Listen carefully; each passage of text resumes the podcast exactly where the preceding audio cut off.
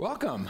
Uh, I'm glad you guys are here today. Today is week two of our Christmas sermon series that we're calling Bah Humbug Bad Stuff About Christmas. And I know some people don't think that there is any bad stuff about Christmas, but it seems like there might be a couple of things that are less than joyful and less than merry and bright. Last week we talked about weird relatives. And we learned that if we're going to love people like Jesus loved people, we're going to have to learn to see people like Jesus saw people. And today we're going to talk about another kind of bad thing about the Christmas season. And when you think about it, it's kind of a weird tradition that we have. Here we are celebrating the most important event in history, right? Jesus came. And God became a man to, to save us. And so we're, we're literally celebrating the most important thing that's ever happened, which is awesome. We, we should be doing that. What I think is weird is how we celebrate it. Because one of the ways that we celebrate the incarnation of God, our Savior, one of the ways that we celebrate our salvation and eternal life, and one of the ways we celebrate God redeeming the world and humanity is with candy canes and fudge and cookies and cake and figgy pudding, whatever that is. Uh, isn't that a weird way to honor the most important event in the history of eternity by eating sweets? Um, and I found out last week that you guys are big fans of classic poetry. and so I've written another Christmas poem. Um, you want to hear it? I hope you like it. It's called Too Much Sweets. I'm going to need some music though. It was the Christmas, a season of Christmas, and all around the world, carols and presents and good news were swirled.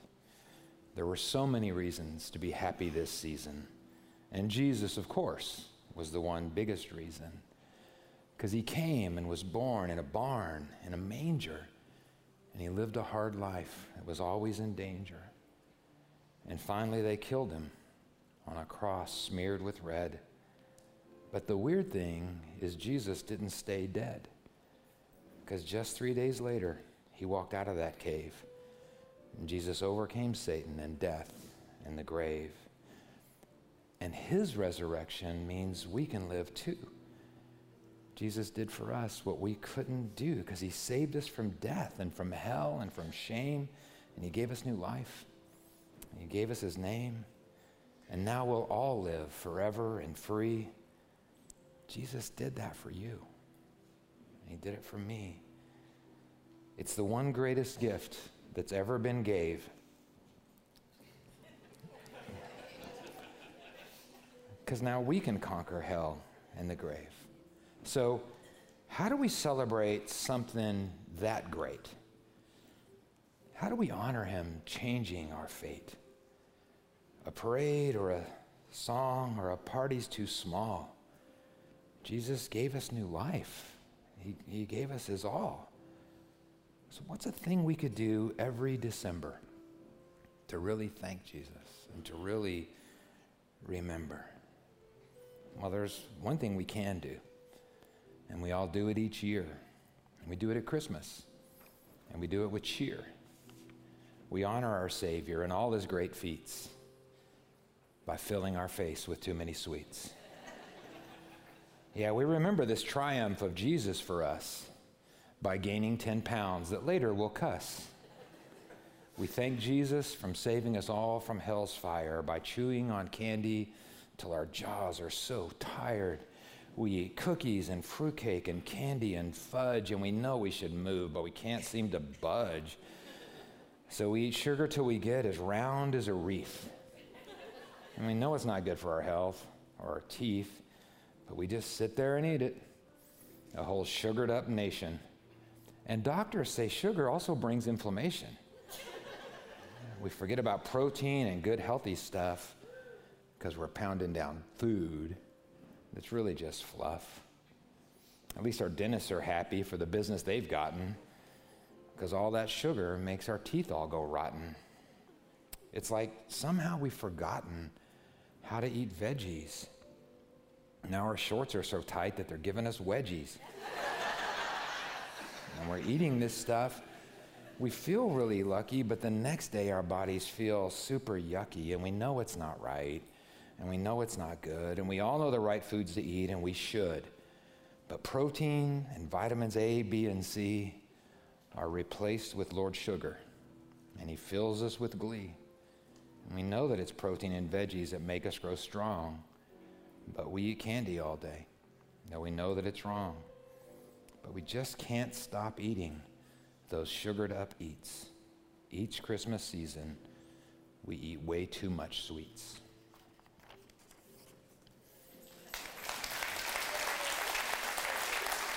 So, before we go any further, to give you my disclaimer, I don't hate sugar.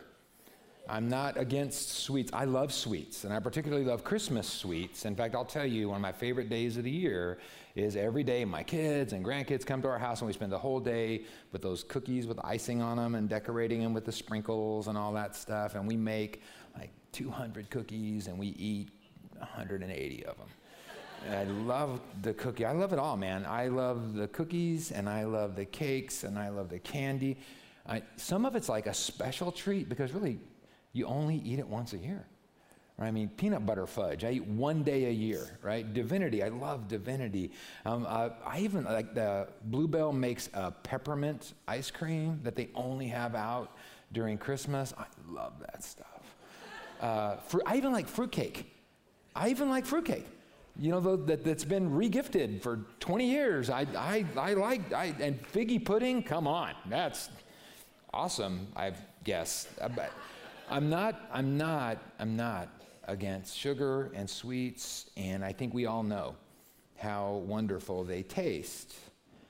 But that's all they do, is they, they, they taste good. And they give us a few minutes of pleasure, right? A little rush or something. And again, there's nothing wrong with that in moderation, whatever that means. Um, one of my favorites is the uh, Christmas peppermint saltwater taffy. Do you guys know these things? Yeah, you know, you know it. Here. I can tell that's going to mean a lot to her. She just had that look in her face. I got more up here. So these, these are the stuff, man. I mean, I love these things. And the other night, um, I was watching Margaret decorate. I was uh, helping Margaret decorate the Christmas tree, and I ate, I think, 45 of these things or something like that. And there's this big pile of wrappers, you know, on the ground. And, and, and so now, now we're done. The tree's all done. And Margaret says, okay, what are we to do about dinner tonight? And I goes, like, I'm good. You know, uh, have you done that? This time of year, have you done that?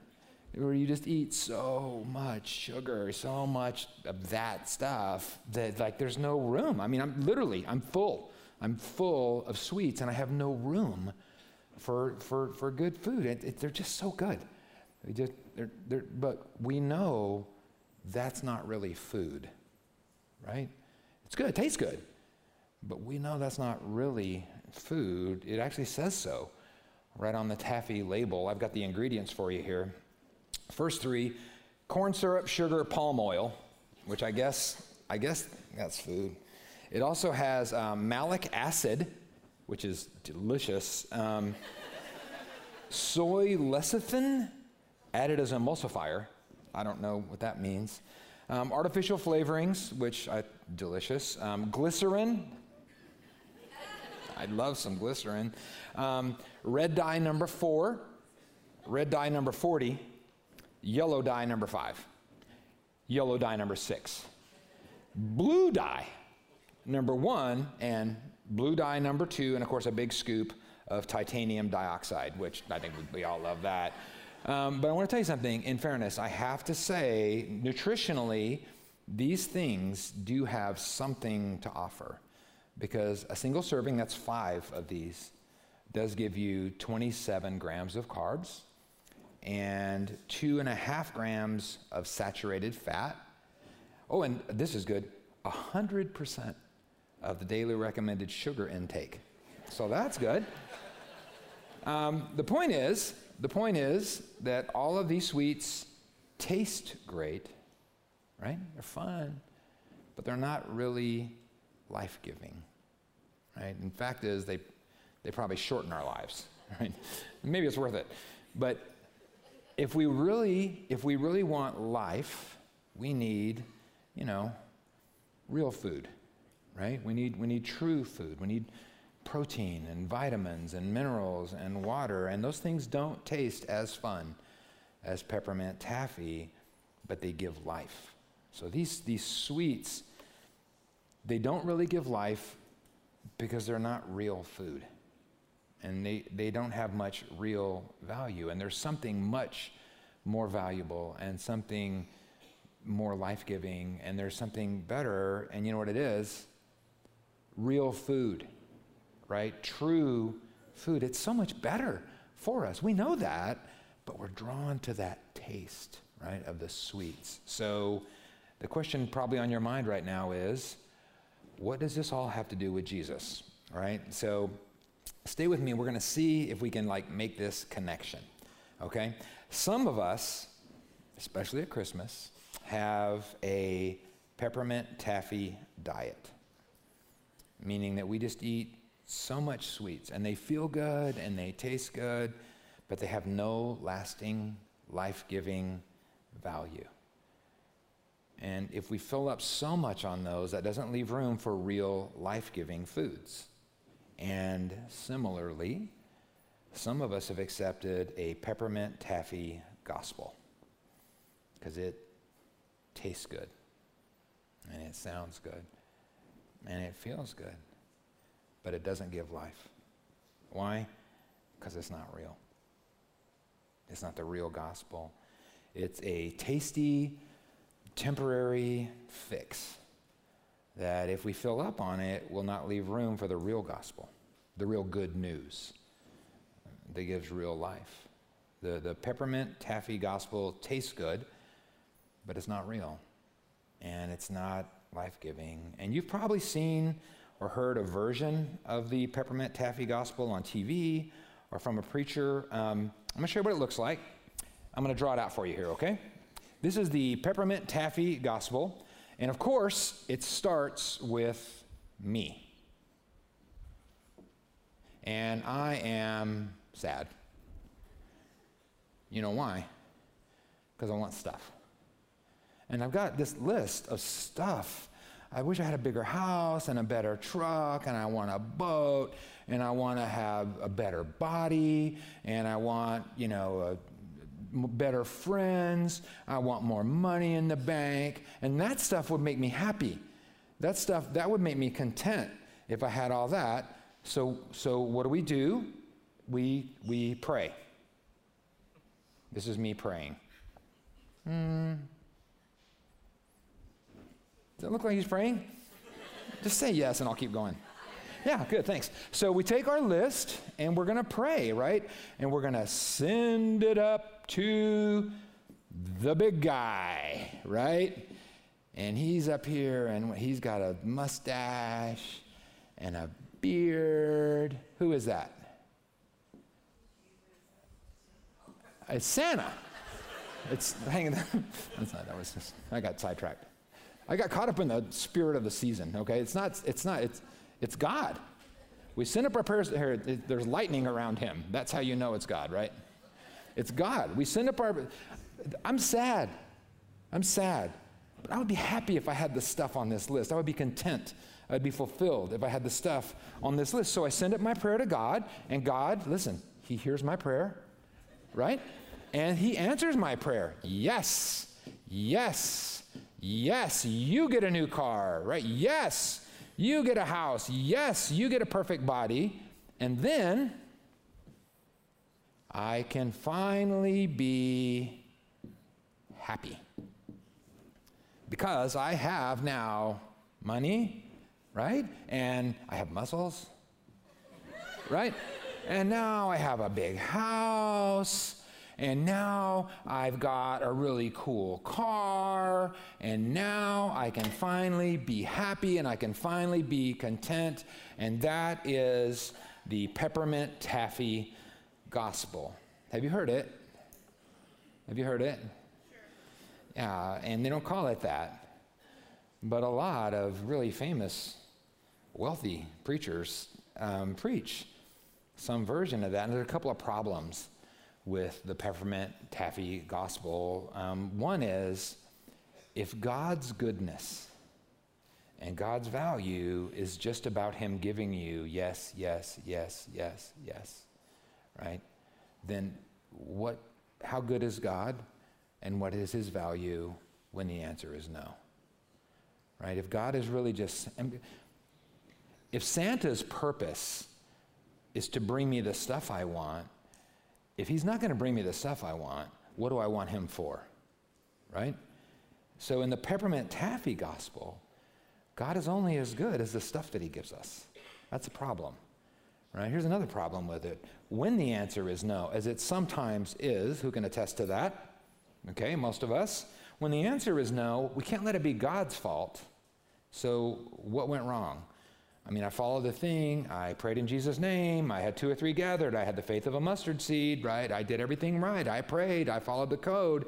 And God said, no, it can't be his fault. What, what must have gone wrong?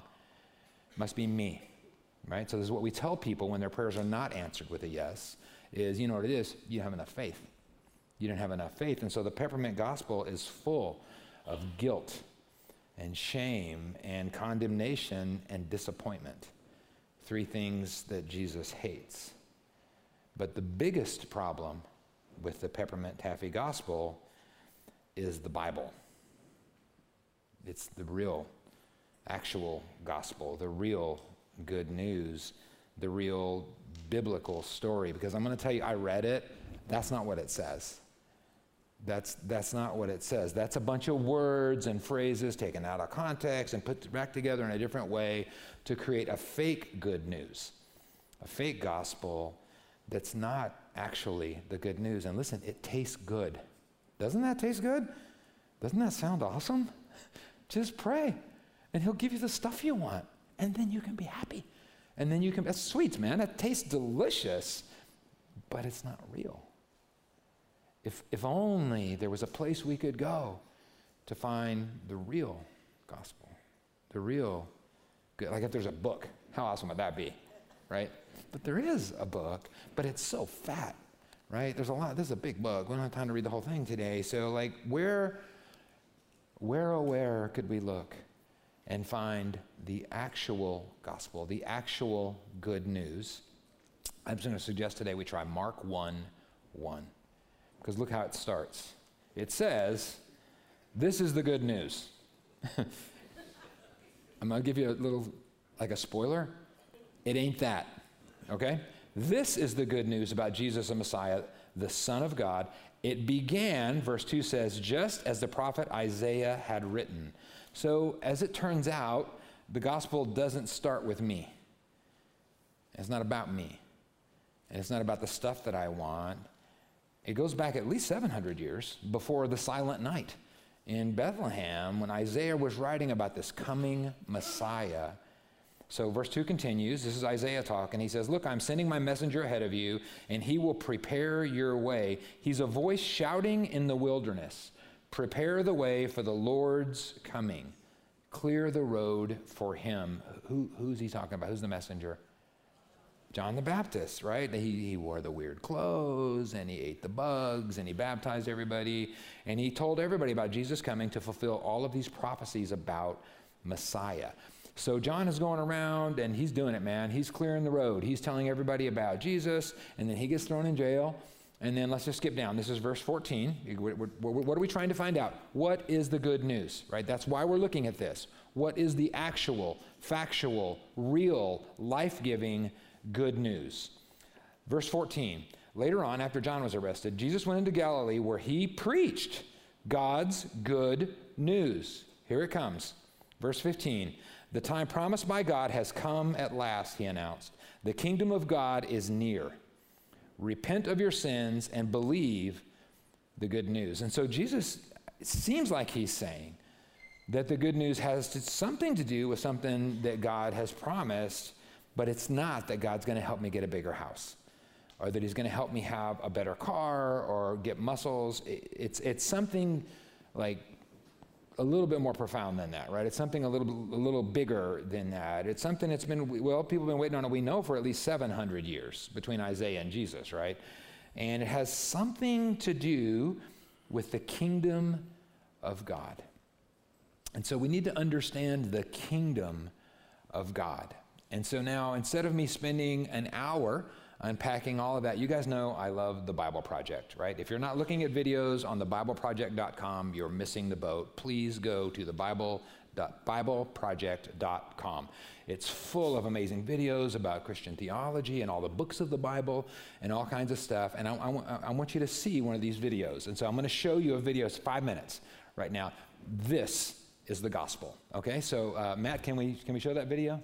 So, in the Bible, the ideas of heaven and earth are ways of talking about God's space and our space. So, I understand our space really well. We live here, there's trees, rivers, mountains.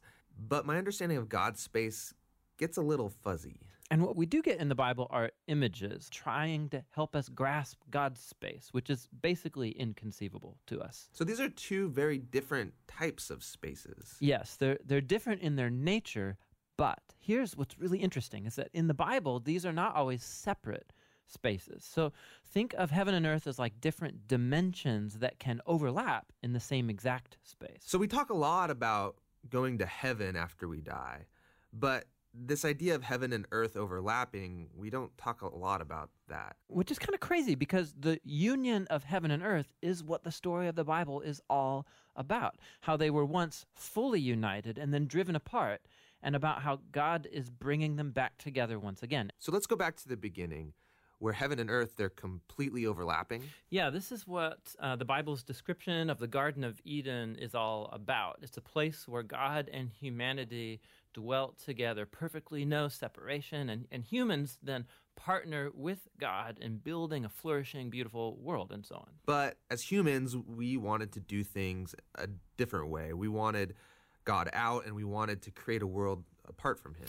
Yeah, so we have these two spaces now. And the Bible actually uses lots of different kinds of words and phrases to refer to these two spaces to make a, a clear distinction. So you've said that these spaces can overlap, though. So explain how that works. Yeah, this is where we have to start talking about temples. Because in the biblical world, you experience God's presence by going to a temple. That's where heaven and earth uh, overlap. Now, there are two types of temples described in the Bible. One is a tabernacle, basically a tent that was built by Moses, and the other was this massive building made by Solomon. And these temples were decorated with fruit trees and flowers and images of angels and all kinds of gold and jewels and so on.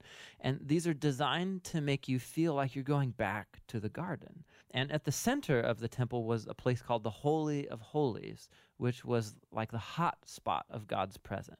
Now we can go and be with God again.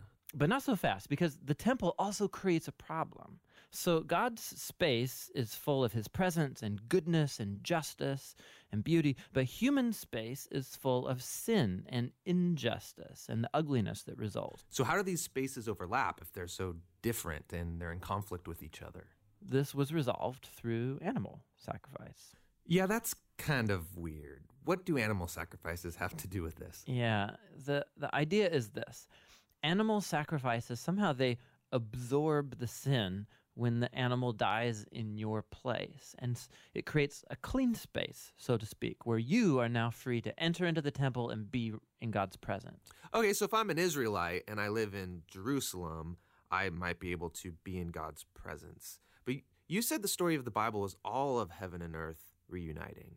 Right. So we have to keep going in the story where we come to Jesus in the New Testament. And in the Gospel of John, we hear this claim that God became human in Jesus and made his dwelling among us. Now, this word dwelling is really curious. It, literally, it means he set up a tabernacle among us. And so, what John is claiming right here is that Jesus is a temple. He is now the place where heaven and earth overlap. What's interesting about Jesus is that he isn't staying in this safe, clean space. He's running around hanging out with sinners. He's healing people of their sicknesses and forgiving people of their sins. He's basically creating little pockets of heaven where people can be in God's presence, but he's doing it out there in the middle of the world of sin and death. And he keeps telling everyone that the kingdom of heaven is at hand. And he even told his followers to pray regularly that God's kingdom come and that his will be done here on earth just as it is in heaven. But a lot of people are threatened by Jesus and they kill him, which seems to spoil this whole plan to reunite heaven and earth. But we, we have to go back to a scene earlier on in Jesus' story where John the Baptist saw Jesus and said, Behold, this is the Lamb of God who takes away the sin of the world. So Jesus isn't just talked about as being a temple, he's also talked about as being the temple sacrifice. Yeah, so so the cross is now the place where Jesus absorbs sin to create a clean space that is not limited like animal sacrifices. Jesus' sacrifice has the power to keep spreading and spreading and reuniting more and more of heaven and earth. And this is all really great, but it leaves one big question in my mind, which is what happens when I die? Don't I just fly over to God's space to be with Jesus? Yeah, so a few times in the New Testament, we learn that Christians will be with Jesus in heaven after they die, but that is not the focus of the Bible story.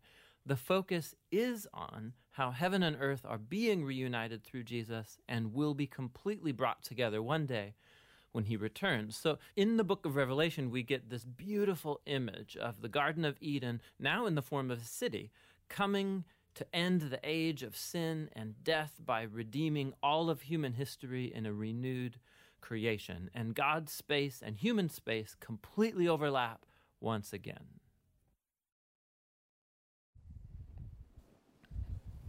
What'd you think? Pretty good, right? So, I'll tell you what I'm going to do. I'm going to give you the abridged version. Uh oh. Sorry, baby Jesus. So, this is more like, like the real gospel, and that is that God started with heaven and earth together, our space and his space together, and that was perfect. That's what he wanted. That was us complete, that was mankind completely dependent on God, right? We loved him. We were in his, we were with God, with God. In, in, in the garden, it talks about them walking in the cool of the evening with him, just hanging out. They were with God. He provided everything that they need. He protected them. He provided their food and their water, and he gave them work and responsibility. Everything, every, it was, man, it was perfect. That was God's plan. But then God's world right, and our world were driven apart by what?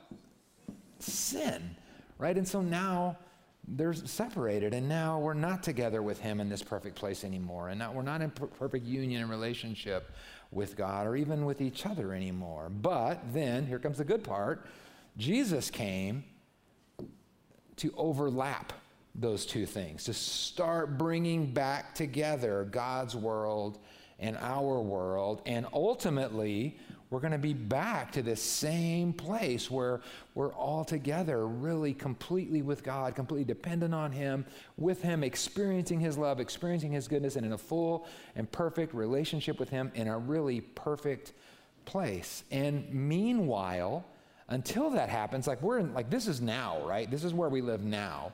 And in this place, we can still experience a little bit of that through Jesus.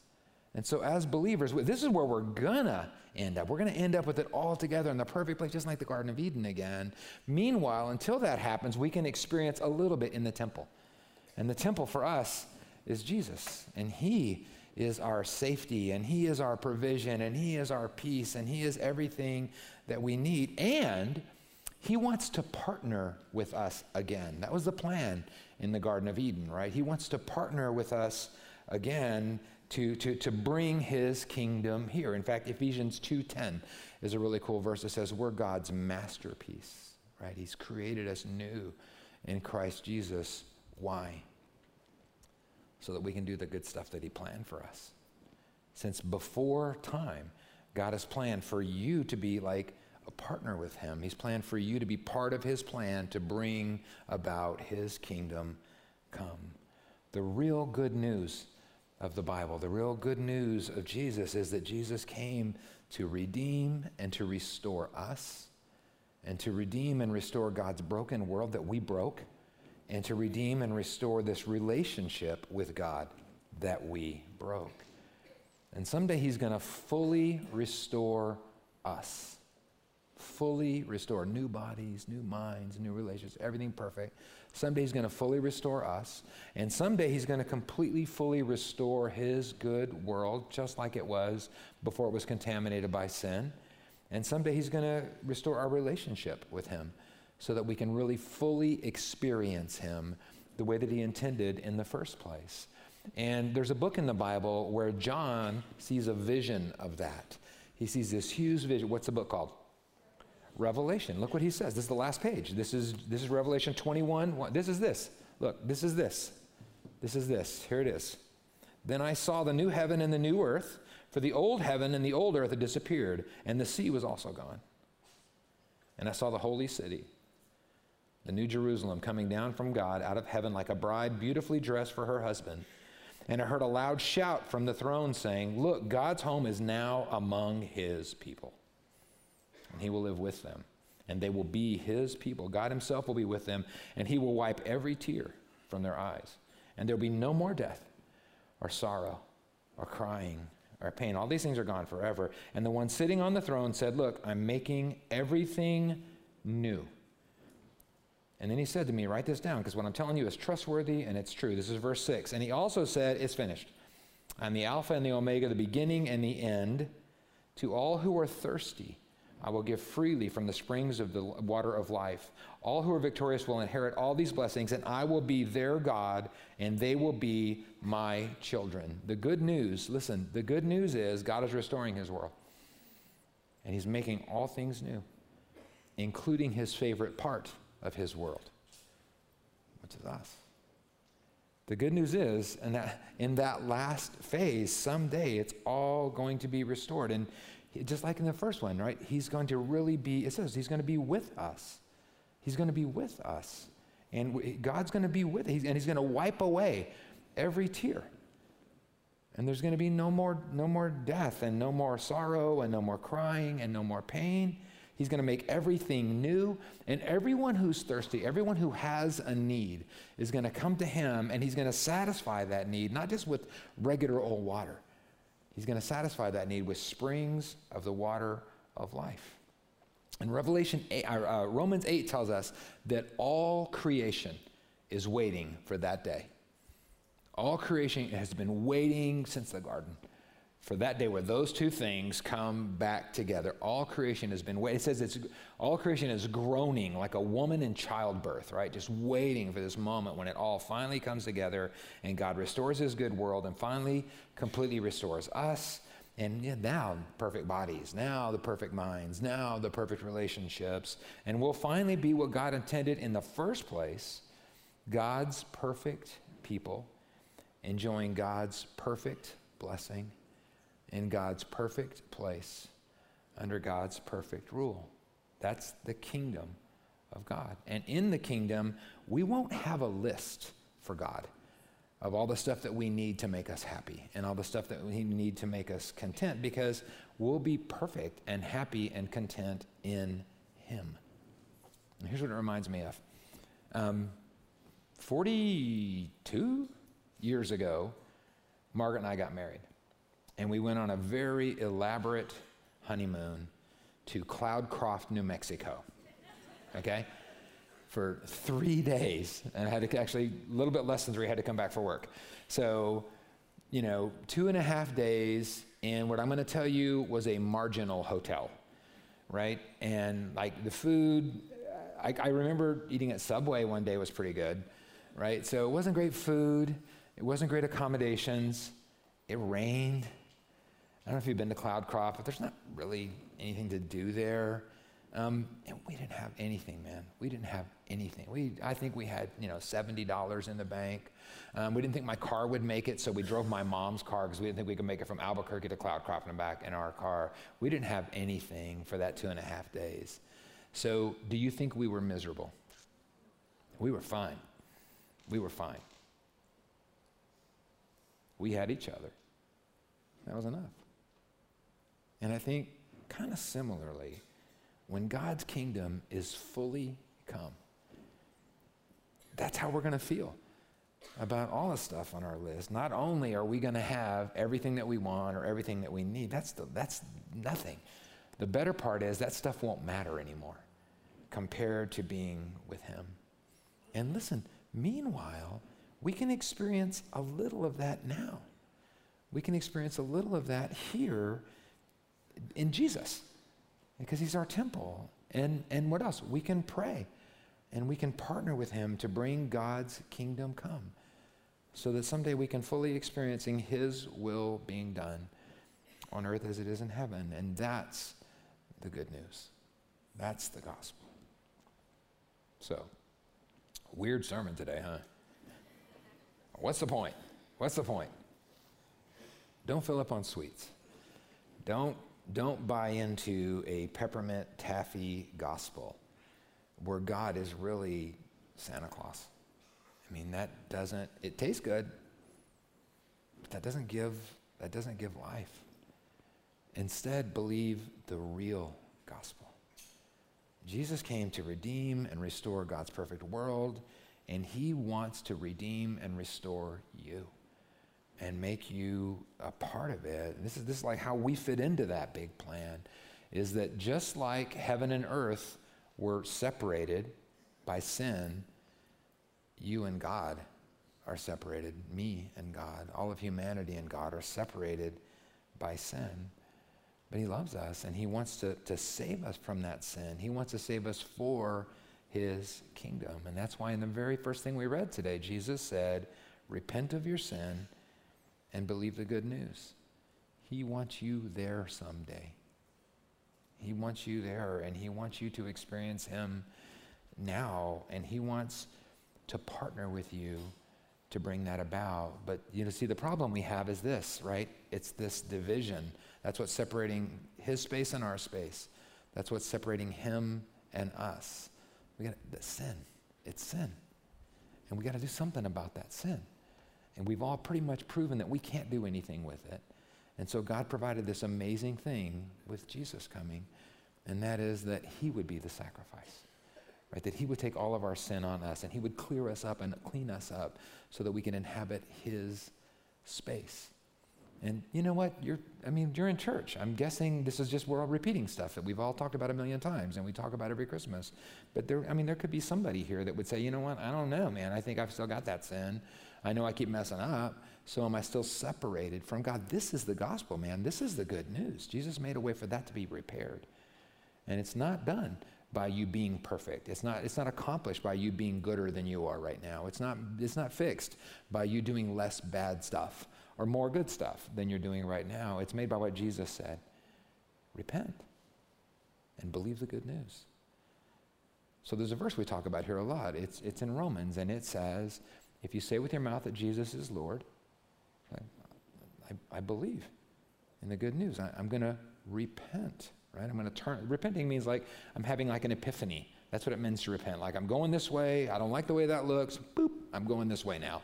That's what it means to repent. I'm, I'm turning away from that. So he says, repent, turn away from what you're doing, and instead believe the good news. And so this verse in Romans says, if you say with your mouth that Jesus is Lord, that means I'm going to follow him. I'm going to go his way.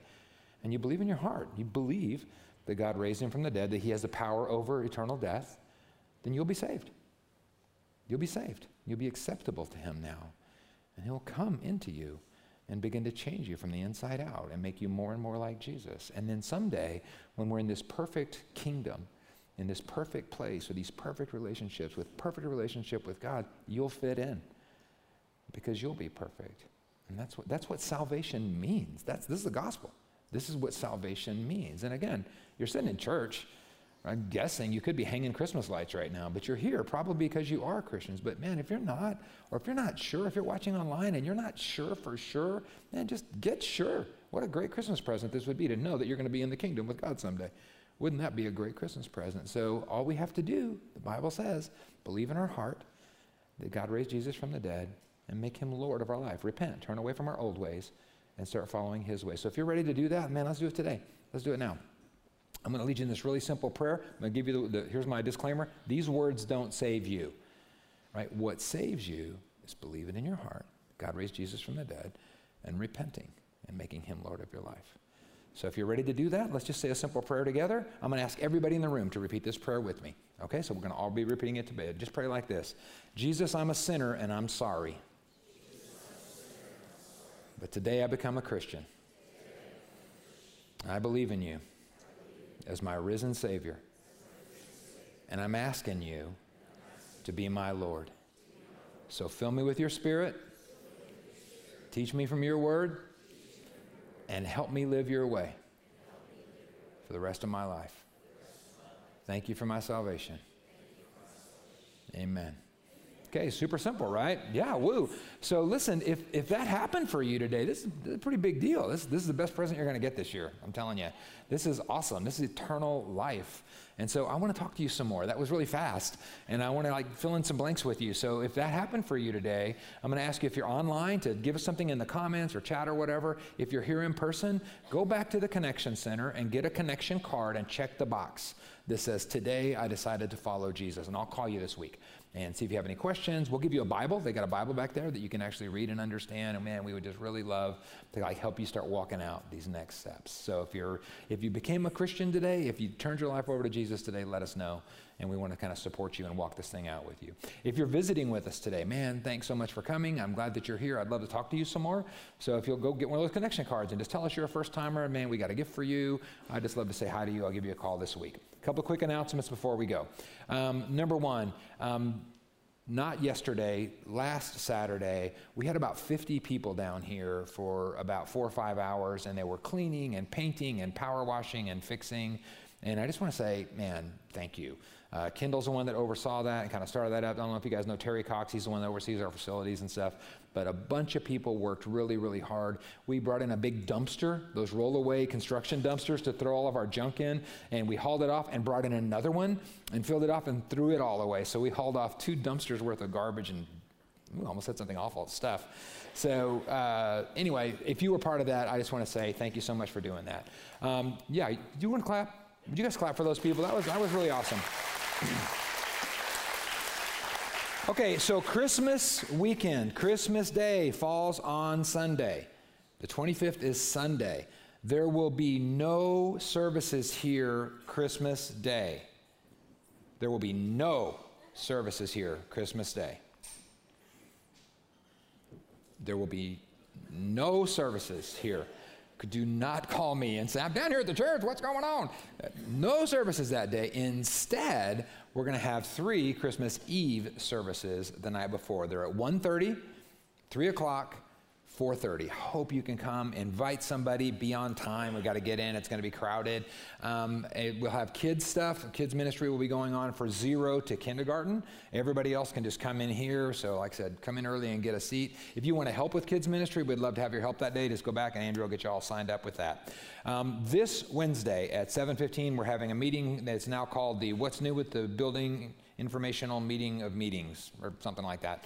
So um, that's going to happen on Wednesday at 7:15. This Wednesday, 7:15 in this room.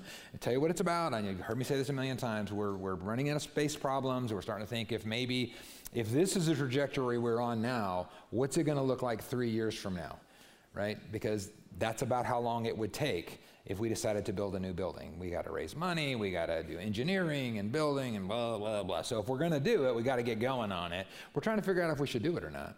And we want to hear from God on this because I don't really care what I think about it.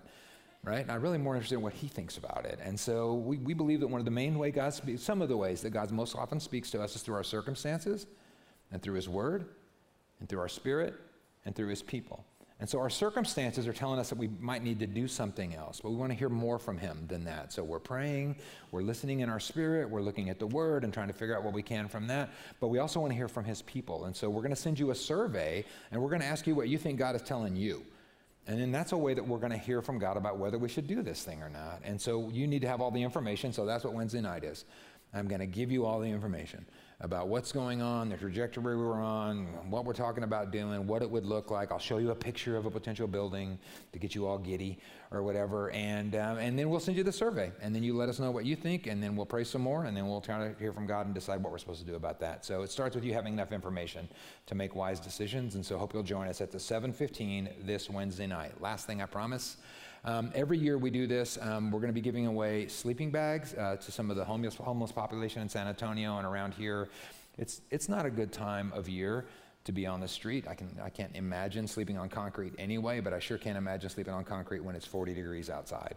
And so every year we do this, we're going to take about 750 sleeping bags downtown San Antonio and to some other ministries around here for folks that need a place to sleep. And you can participate in that. The way it works is you go back to our table back there. Listen, you guys, you, I'm telling you something now you don't know.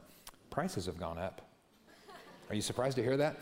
So we've paid $9.99 for these sleeping bags for the last five years. They're $15 now. Isn't that awesome? Uh, so anyway, um, we don't care. God's bigger than 15 bucks, five bucks. Not, God's not overwhelmed by that. So here's what we're going to say you can do if you want to participate in that. You go back to our little table back there. You give them $15. You can do it on the app. You can write them a check. You can use cash. And you will be buying a sleeping bag. You can buy as many as you want. And then we'll make sure that those get picked up and dropped off in Jesus' name to the people that need them. So hopefully you'll be able to do that. So let's pray, and then we're going to be done. Jesus, thank you so much for these kids and these all the volunteers and everything that made this thing possible today. It's just such a blessing to see them worshiping you and being reminded of what this season is really all about. Lord, thank you for this understanding. We want to know your real truth. We want to know the true gospel. So thank you for showing us what your word really says. And I just pray, Lord, that we'll, man, we want to enjoy the blessings. We want to, you want to heal us. You want to bless us. We're thankful for that. We love that. But help us not to get so caught up in that that that becomes our gospel and then we begin to think that, that you're some kind of Santa Claus or genie for us or something, but instead let us see who you really are the perfect Father, the creator of everything, who created a perfect world for us, and who is going to restore that perfect world. And thank you for including us to be a part of it. In Jesus' name, amen and amen. God bless you guys. Have a great week.